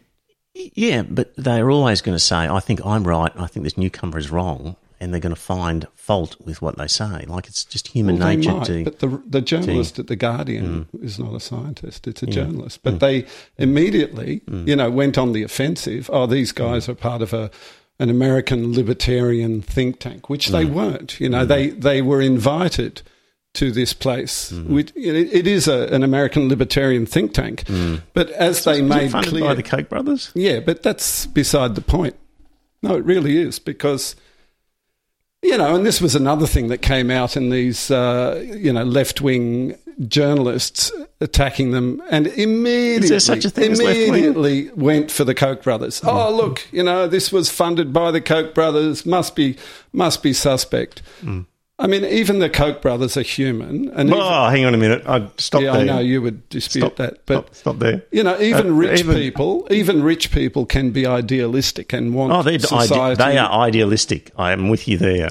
well, they can be. They, the Koch brothers are very idealistic. You don't know the Koch brothers, I, I, I know not they're personally, so I don't think you're really in a position to. No, to, but you, you to comment I don't on know. I don't know Donald Donald Trump personally, but I, I know the man. I don't think to- you know. We all know a lot more about Donald Trump than we do about the Koch brothers. And I don't mean- know Rupert Murdoch personally, but, I look, know the man. In the interview that these three eminent Yeah, okay. scientists gave, yeah, they were it was put to them that they mm. met at this venue that and it was mm. funded by a libertarian think tank mm. and the the one woman in the three of them she said that her pol- she said she was very comfortable with her own politics mm-hmm.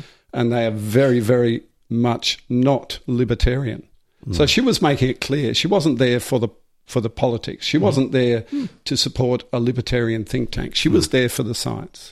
And I believe they they're all there for the science. And all they were saying mm-hmm. was that uh, there is not just one idea about how to deal with the pandemic, and that governments were erring by just assuming that there was just this one strategy. And in fact, the WHO has come out in the last uh, few days as well and said that lockdown is not what they recommend. uh, not that's that paraphrase is not entirely accurate. So they say you uh, use other things in addition to lockdown Yes. after you've and and lockdown is to gain control. Exactly, as an initial step, yeah, but so- not something that they recommend long term. Exactly. And this So- is what these scientists so- were saying. I mean, I think they they basically conceded, or at Hmm. least maybe that's my imagination, that lockdown in the initial stages was perhaps understandable because Hmm. People didn't know what they were dealing with. They didn't know how dangerous the virus was. But Hmm. they said now that we have a lot more data collected, they said it's clear that uh, So, so you- it's not the best okay. method. So here's here's the problem we're at. You you say that these are genuine, well-meaning, highly regarded scientists who have come up with this conclusion, yes. and we also have genuine, well-meaning, highly regarded scientists who come up with opposite conclusions. Sure. So is the world we live in at the moment. Is that uh, we have to sort through these things and Yes, but the other side of it, mm. of course, as you know, is that anybody who bucks the trend, anyone who goes against the idea of lockdown, is mm. immediately attacked as either a loony, a conspiracy theorist, mm. somebody who doesn't know what they're talking about. Po- possibly in the p- press, but maybe not in the scientific circles. No, but in the press, very much so, and even in politics, mm. our our own politicians. But then people who support lockdowns are also attacked. well, they may be by some, yes, Yeah. but I mean so- that's part of the to and fro, isn't it? Exactly. So But- it's it all it's all happening both ways. Well, no, it isn't all happening both ways because our political leaders, mm. especially here in Queensland and in Victoria, mm. anyone, you know, protests against lockdown, oh, they're just selfish. They're selfish, they're ignorant, they're idiots. You know, they are their character is immediately impugned. Well, some people would say that, but not all. Oh, I've heard it so many times, particularly from Palaszczuk and her crew and Andrews and his crew. But- Anyone who goes against what they're doing is an idiot and is selfish. Well, and this is you're, you're casting very, a, a wide very- net with that No. because, because some of them would say, "Look, these people are just wrong. They're misguided, and they're No, we they're, went, went a they're bit wrong." bit further than just they're wrong. And, they're and- but- But, misguided. but you I'm could sorry. say the same happens the other way. I was going to say, what was Berejiklian saying about uh, the Queensland border closure? what was she saying? I, I don't think it was favourable. Hmm. I, I think she was accusing Palaszczuk of playing politics. I don't so. I'm it, not it, sure work- what it's you're- basically it works playing both ways. You, you say that people get abused think there's any if they doubt about question lockdowns, Yeah. but people also get abused for supporting lockdowns. Really? Hmm. In the mainstream media? Yes. Well, is is Oh, I know, is, in the- is in the Sky Spectator, News for sure. and Spectator and Yep. Spiked uh, and are they mainstream? Like is uh, Courier Mail. um, Increasingly, I suppose. Spectator is so, so establishing itself, but I don't know what their The- the circulation is like. Yeah. So yeah, so, yeah. There's been plenty of opinion articles in the Australian bagging people who support lockdown. Oh, okay. So How about the goes Courier both- Mail? But goes yes, Yes. goes both ways. So for every um, example you could give of somebody being abused for contradicting lockdowns, you will find s- uh, the opposite is and, the case. and the other thing that that has been that has been thrown at them is that you know, and and I read that in a in the I think in the Guardian, and there was another one from I think Wired, and they were basically saying, oh, these clowns, you know, they just want the virus to let the virus rip, you know, Hmm. you know, and people are accused of wanting to, you know, to kill kill our grannies, Hmm. you know. Or if you're against lockdown, you want to see all our grannies die and things Hmm. like this. I mean, people are. It's it's a really unscientific way of looking at the problem. Hmm. You know, people die which, whichever way you go with something like this. People die, as we I think we agreed a long time ago. And again, the counter applies as well. So people who support lockdowns are accused of being insensitive and not- caring if all businesses close down in the CBD, and that's Yeah. not true. Like they are sensitive and they do care, and they're looking for other options. So There, there does so- seem to be an increasing um, divide between those who have secure jobs yeah, and those who don't. uh, it's very easy when you've got a secure job to be more favourable of a lockdown, Absolutely. than if you don't. That's that is true. Yeah. That is true. But um, just on that uh, Barrington Declaration, just looking at it, um, what they said is the most compassionate approach that balances the risks and benefits of reaching herd immunity is to allow those who are at minimal risk to live their lives normally, to build up immunity to the virus through natural infection, while better protecting those who are at highest risk. We call this focused protection. And they go on, by way of example, nursing homes should use staff with acquired immunity and perform frequent PCR testing of other staff and all visitors. Staff rotation should be minimised. Can I just say that's much easier said than done? Like, if So The- was putting man on the moon. if the you know if community is opened up and our our nursing homes are staffed by members of the community um, to just use staff with acquired immunity it, it that's that statement I think underplays how difficult that is to organise. I think if I was in charge of nursing homes and told, right, we're going to open up the community, um, and you, Trevor, are in charge of making sure that infections don't get into the nursing homes. and by the way, your staff are not very well paid, and they're used to working at three or four different establishments, and and they could be infectious and not even know it until a few days later, and um, And, and nobody at and- the moment we know has acquired immunity. and they'll be going in and out and and I want you to make sure Trevor that you protect the um, I want you Trevor to exercise focused protection. I'd be going how? Tell me how. Okay, our chief medical officer here in Queensland gets paid Mm. six hundred thousand a year. Let her work it out. She's paid to work out things like that, Yeah. how to do it. That's her job. Yeah, well, she's saying you can't. So she's saying Well, you can't, and and people like the she, Barrington, she needs to be replaced. but people like the Barrington Declaration are saying you can. And what I'm saying is, How? tell me how you would run a nursing home system because I just don't see how I could staff it and not infect the elderly. it's not your area of expertise. though. But but but find me an article by somebody. it's not in- my area either. But but if you're going to support a concept that says this is what we should be doing, Yeah. my immediate reaction is, look, I don't have a dog in this fight. Like honestly, I don't. But I just think, how how would I do it? Is is is this an unreasonable expectation? How would I do it? And I look at it and I go, I don't see how you can staff a nursing home in a, in in that sort of situation and not have the infection. Yeah, but what's the come in. cost, Trevor? But, You- but, you- but okay, Paul. But that's where you say where we can't do it, and and we've done a cost benefit analysis. And if that's your argument, that's your argument.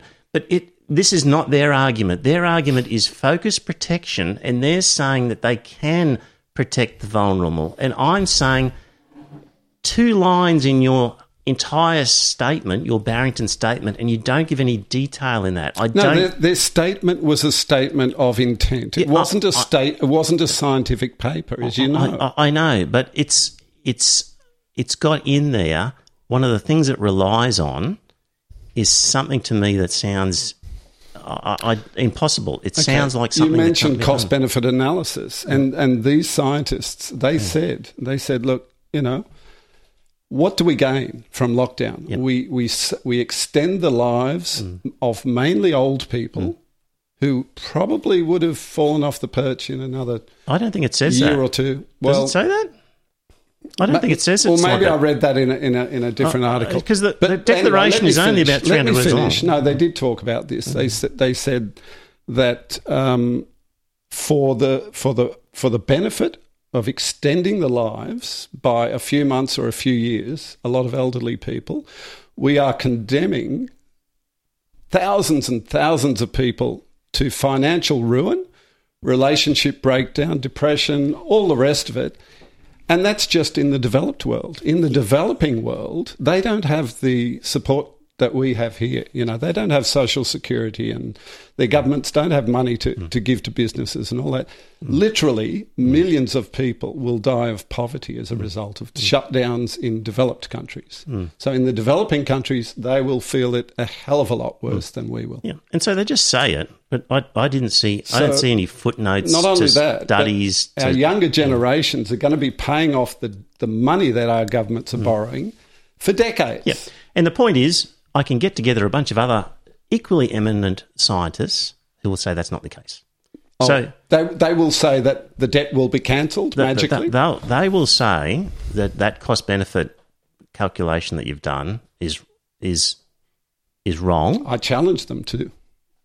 Well, they're there. So um, there'll be scientists who say the opposite. Yeah.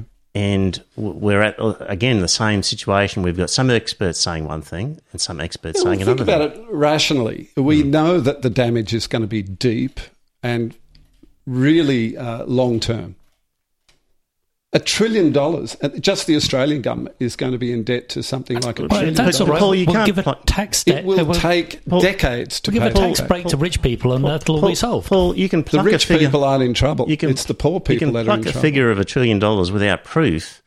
But that wasn't my figure. That was something I read in the media. Yeah, and what I'm saying is, I can pluck another figure from somewhere I've read, which will say, in fact, economically, it's better to have a shutdown, and you'll economically be worse without it. So, there, there are expert arguments both ways. Yeah.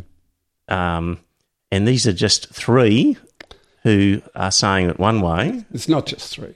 I mean, they had a lot of support apparently in the medical community. Yeah, A lot in- of other doctors signed the. But, but then a lot of other doctors, equally qualified, are saying the opposite. So well, this is the problem. This is where we're at in the old world at the moment. Is we've got And it's not just Oh, them. There've been dissenters all the way through, as you know. yeah, but um, it's just a common thing. The experts will disagree. So it happens in life all the time. Yeah. This, this And we are going to be paying for this enormous fuck up for So- decades. so that's according to one view. Yeah. But according to another view, if we agree with what these people are doing, we'll be paying for their fuck up for decades. So who's right? Uh, and MMT says it doesn't matter anyway. Yeah, and MMT says we'll just print it anyway. Yeah. So you did right. We won't be paying. Well, Is- yeah, one is- of the doctors is- in, is in, in that saying. group of three eminent mm. doctors, mm. she she was saying what really concerned her was mm. the literally millions of people who will die in poor countries because the money the money flow that was coming to them, the pittance that was coming to them from our developed economies has suddenly just stopped, mm. and their governments are not in position to mm. give them anything. She mm. said, literally millions of people will die as a result of that. And another expert will say because of lockdowns and because of these measures, these economies be back up and running quicker, and we'll actually be sustaining those poorer countries quicker than the alternative that these people present. So No, no, we would have been sustaining them if we'd just c- carried on. Paul, you have to accept that there are expert running. opinions on either side on this. Yeah, well, and what I'm saying is they they made a huge, huge error. According to these guys. No, that is, I've, that's but- been my opinion all along, as you know. uh, indeed. So, but also there And are I'm others who getting say my opinion just from these three. no. I've I've been reading various doctors Hmm. along the way who strongly disagreed with lockdown. So it's not just these three by any means. No, but you wouldn't suggest for a minute that there's not an equal number of eminently qualified doctors who say the opposite. It could be, yeah. So, why do you think we've fallen on this um, divide where you? I think it was fear. you- I think it was fear and panic. But I'm not fearful, and I'm not panicking. No, no, I'm talking about our politicians. But this is why do our why do our public? Why have you and I fallen on this divide? Why have we got such a, a different view of this?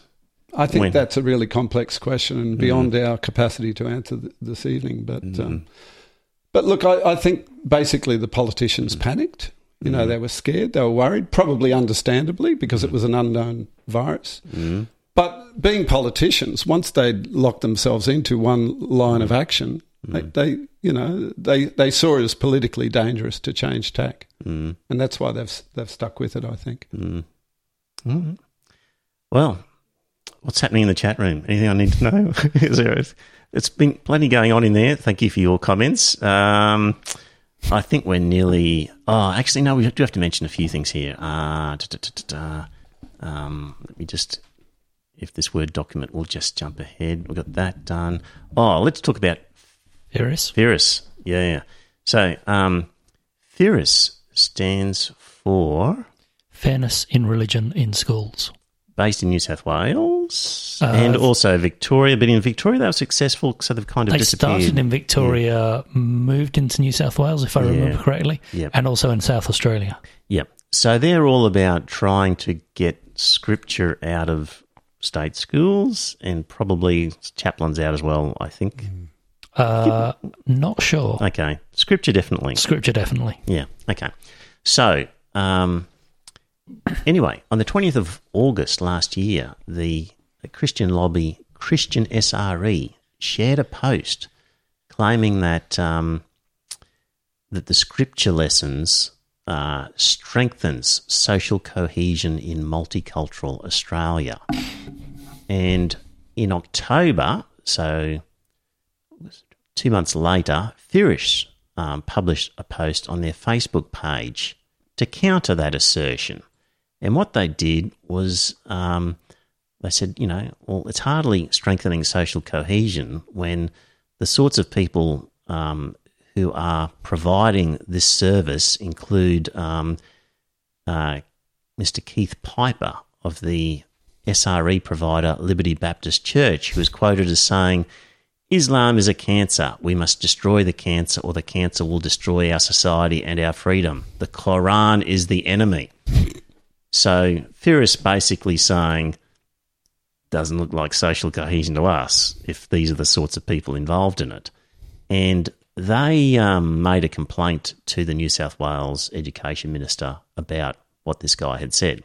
And um, anyway, Firis, a month later, was contacted by the New South Wales Police Counter-Terrorism Unit in response to a complaint, and which said that due to the nature of the social media posts, well, yeah, they were, they were basically being, cons- you know, looked at by the Counter-Terrorism Unit, and the Education Department in New South Wales sent Firis a notice saying, um, due to the nature of the social media posts by Firis, the department will not respond to any communication and or correspondence from Firis.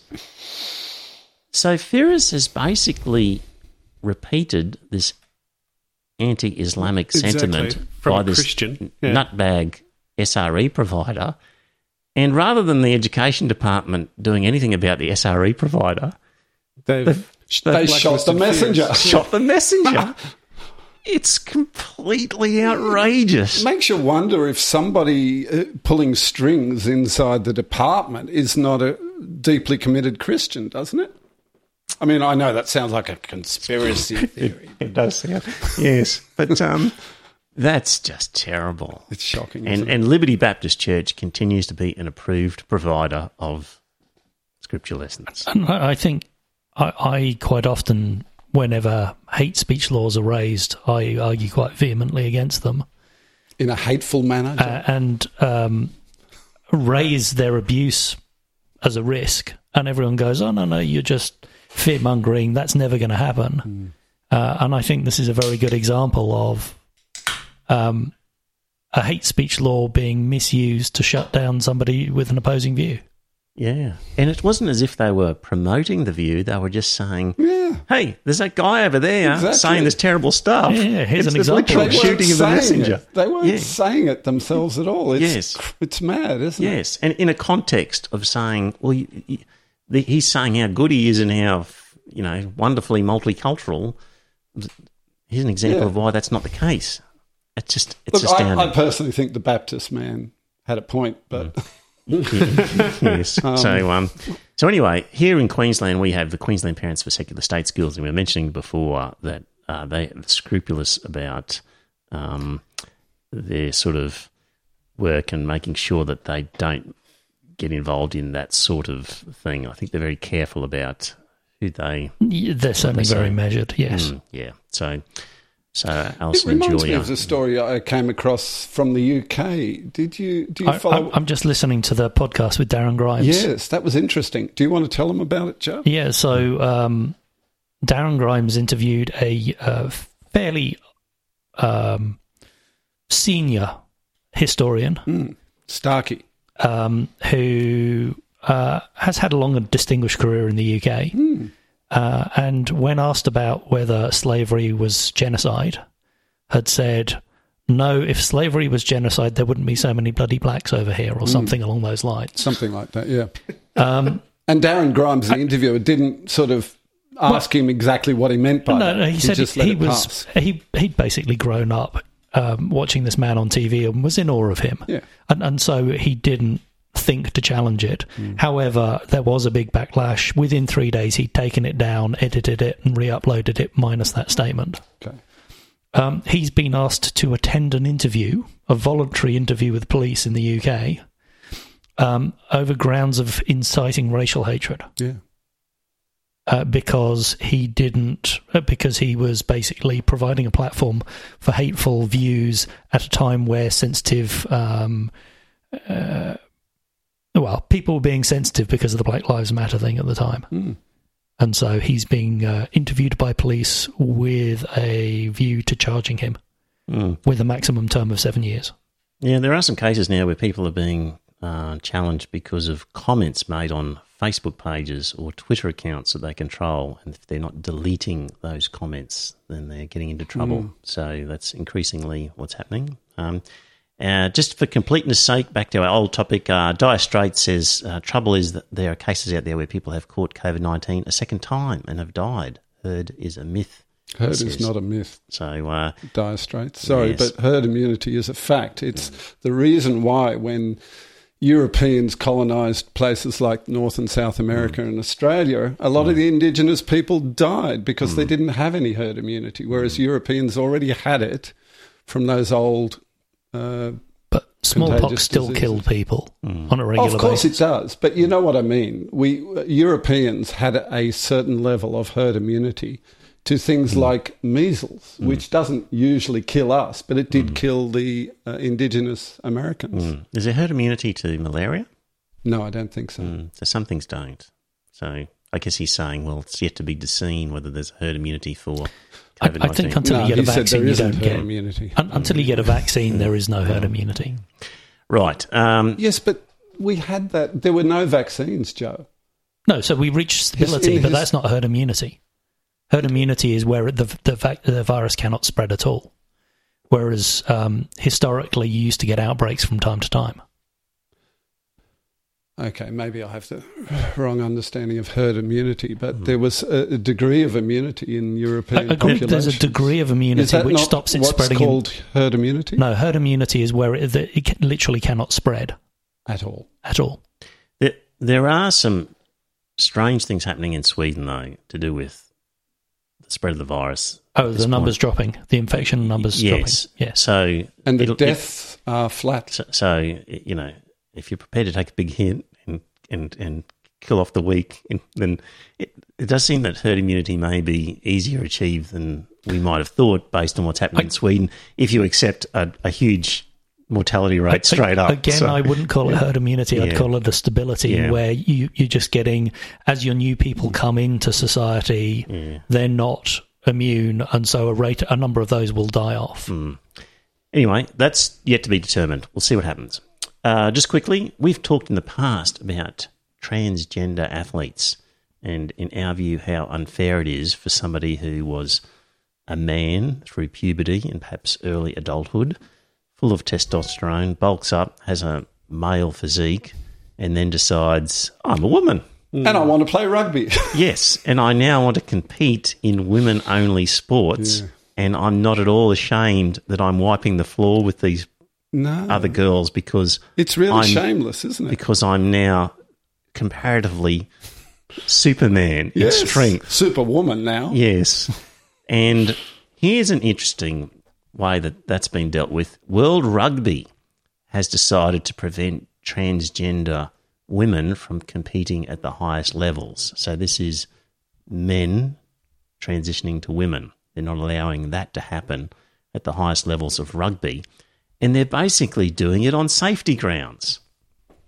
And safety is a big thing in union in the lower grades and in schoolboy stuff where there's a big weight disparity. And so in scrums, for example, uh, it's recognised as extremely dangerous to have, for example, uh, front rowers with long necks, like or or the wrong physique, but also uh, t- to the point, and also they used to have specialty hookers who who knew what to do as a hooker in a scrum, and if one team lost their specialty hooker, the scrums would then become uncontested because it was too dangerous to have somebody in that position not knowing what they're doing.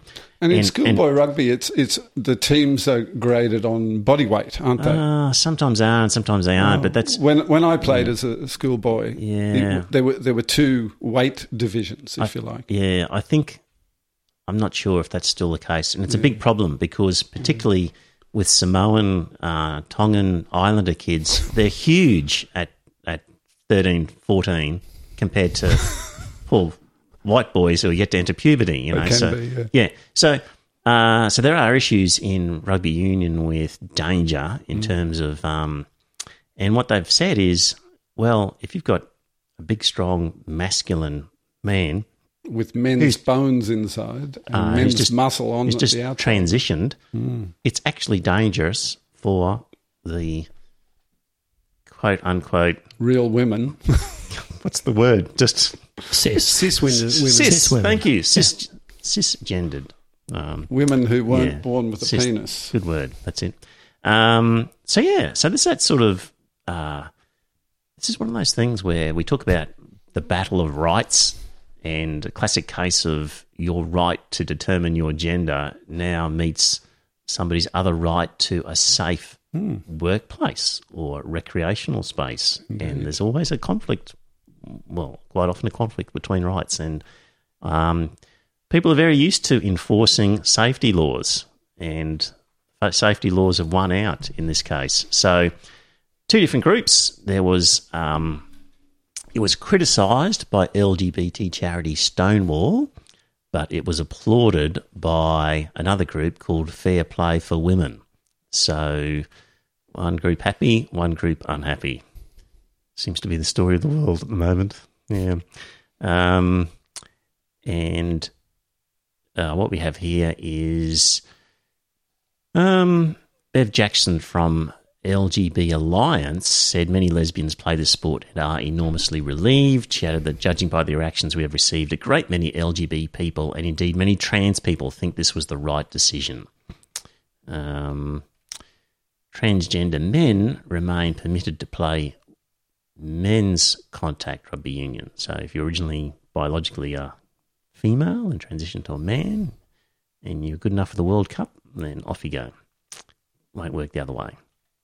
Um, former Great Britain swimmer Sharron Davies has been vocal, and she was a silver medalist at the 1980 Olympics. And she posted, "If we, as a fair society, want equal opportunities for females to medals, team places, safe sport, and scholarships, with all the associations, rewards, and careers, sport must be based on biological sex." So that was that.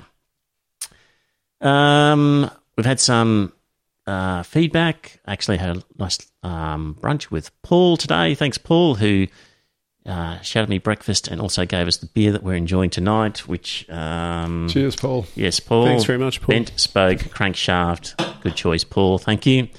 And shout out to Maddock Man who sent a nice note, and he made the point actually that in New Zealand, they, they the minor parties get more representation than they do here with Yeah, their voting system. multi multi member electorates. Yeah.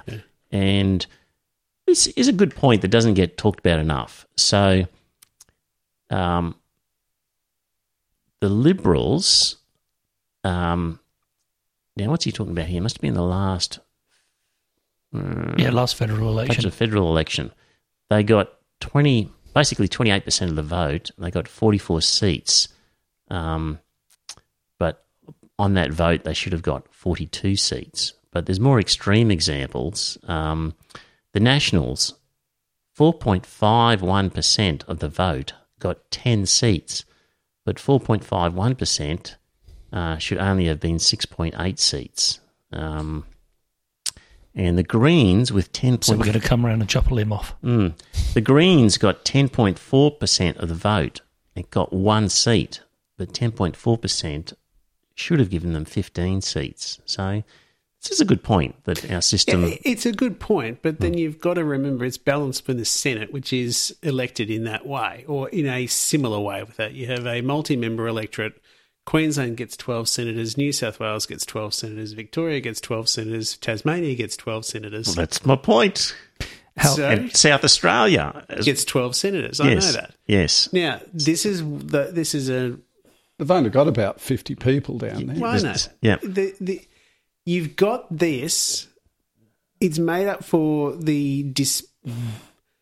Um, what's the word I'm looking for? So we've got The- one system that's performing badly because it's quite biased against small parties. Exactly. The other system and another system for- is biased towards small states um, Yeah. Mm-hmm. against larger states and is imperfect in that sense. Hmm.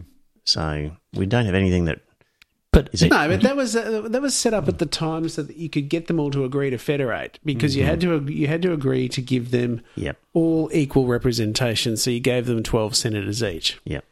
Now, I personally think times have moved on and all that sort of stuff. I would love to get rid of the Victor- the Tasmanian Victorian border and have them as one state, and then you'd have twelve senators across that two state across that state there. You want to amalgamate Victoria and Tasmania. Absolutely, yeah. Why not Victoria and South Australia? Well, then you'd still have Tasmania out on their own. Yeah. Mm. Anyway, good you point. Put car up Western Australia, take the Salon off and put that into South Australia. Or we could tow Tasmania around to just under the, you know, Spencer Gulf or something. You like could do that if you wanted to. Good point, Manic Man. Thank you for that. Um, the rest, Israel, though, has a proportional representation, and all that happens is the minor parties who are the extremists end up getting huge amounts of power, because they get the balance of power. basically. Mm. Whether or not they're extremists should be beside the point, though, shouldn't it? Arguably, John Howard did some extreme things. Well, there is that. Because extremist is an opinion, after all. That's right. The the uh, Orthodox Jews, Mm. uh, I think, quite often hold the balance of power, and Mm. there, there's a lot of legislation that gets passed in Israel because of horse trading going on. Yeah. that is the other problem. Well, see, that's Yeah. why you've got to get the two major parties to grow up and realise that you've got to freeze the one nations and the extremist Jews out of the equation by negotiating with each other. Well, that's very anti-democratic, Scott. It's not anti-democratic. I mean, what do you guys think? I personally wouldn't mind if we switched to the New Zealand system. It seems to me fairer. Well, you've got that, but then you've got that thing. What are you going to do? You're going to, you know, New Zealand is a unicameral system. So I agree wholeheartedly with them having that sort of representational hmm. system. We've got two houses of parliament over here. So you got to uh, you got to either do away with one house of parliament or you just accept it the way it is now. Why either or? Why not use the New Zealand system for the lower house and keep the equal Senate representation as it is? You know, Well, why would you bother doing that? Because then you're going to create the same problems in the House of Representatives that you've got in the Senate. really? Yeah. Well, I reckon we've been going long enough. Is there anybody left in the chat room? It appears to be that everyone's gone. Is that the case? If you're still there, just say hello because it looks. It looks. Yeah, I'm, I'm seeing zero as observers here. I, so I think I can hear snoring. right, so we might have gone too long. Well, Bronwyn one. Ben asked me before if, I, if, if we were keeping you up, and yes, you were, Bronwyn. Right. Sorry. So Okay. So, yeah, we've gone a long time. Next week could be an interesting episode. Uh, just not sure what's going to happen, but stay tuned. Watch the Facebook page. Um, I think we're probably going to be going back to 7.30 Queensland time eight, and 8.30 Southern time. So keep an eye on the Facebook page. I will put a notice on there. Apparently, we've got three on YouTube, So- eight on Facebook, and one on your personal page. Oh, there we go. Okay, well, that's good. Still here. Very good. Oh, good. Okay, what I was looking at was showing they weren't saying. Oh, everyone's saying hi. Oh, it's, oh, we're getting warm, fuzzy feelings there. That's good to see. That's nice to see. Thank you for that. All right. Well, um, stay tuned. Next week could be very interesting. There's a few things in the works, dear listener. Stay tuned. Um, I'm going to say goodbye for now. thanks for tuning in. Bye now. Bye, everyone. And it's a goodbye from him. I mean, can you imagine if people didn't believe what things they'd get up to? Exact same thing they do now, just out in the open. Bull shit. It'd be a fucking freak show of murder and debauchery, and you know it. If the only thing keeping a person decent is the expectation of divine reward, then, brother, that person is a piece of shit. And I'd like to get as many of them out in the open as possible. I guess your judgment is infallible, piece of shit wise. You gotta get together. Tell yourself stories that violate every law of the universe. Just to get through the goddamn day? Now. What's that say about your reality, Marty? Well, dear listener, did you enjoy that episode of the podcast? If you did, I've got a favour to ask. Uh, first up, tell some friends. Let them know about the podcast. You'll be discussing something at some time, and you might be repeating something I've said. And when you're talking to your friends, say, hey, I heard this on this podcast, and it's worth listening to. And maybe pick an episode that you think's a good one and direct them to it. Like, grab their phone and go to their podcast app and search for Iron Fist Velvet Glove and subscribe on their behalf on their phone and uh, and just put the word out. The other thing is you could become a patron and support the show. So if you go to our website, you'll see a link to Patreon, and there are some different options for subscribing and paying per episode. And really, the amount that you pay depends on what you get from the podcast. So there's different levels ranging from $1.50 Australian to I think $10 and various ones in between. It's really what do you think it's worth? Is it worth a cup of coffee?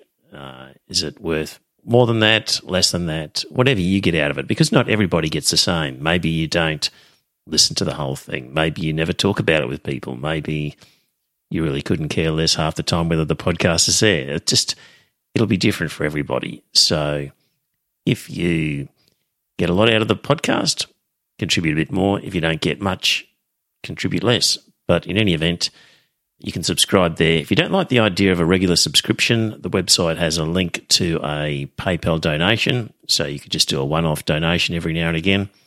So there you go.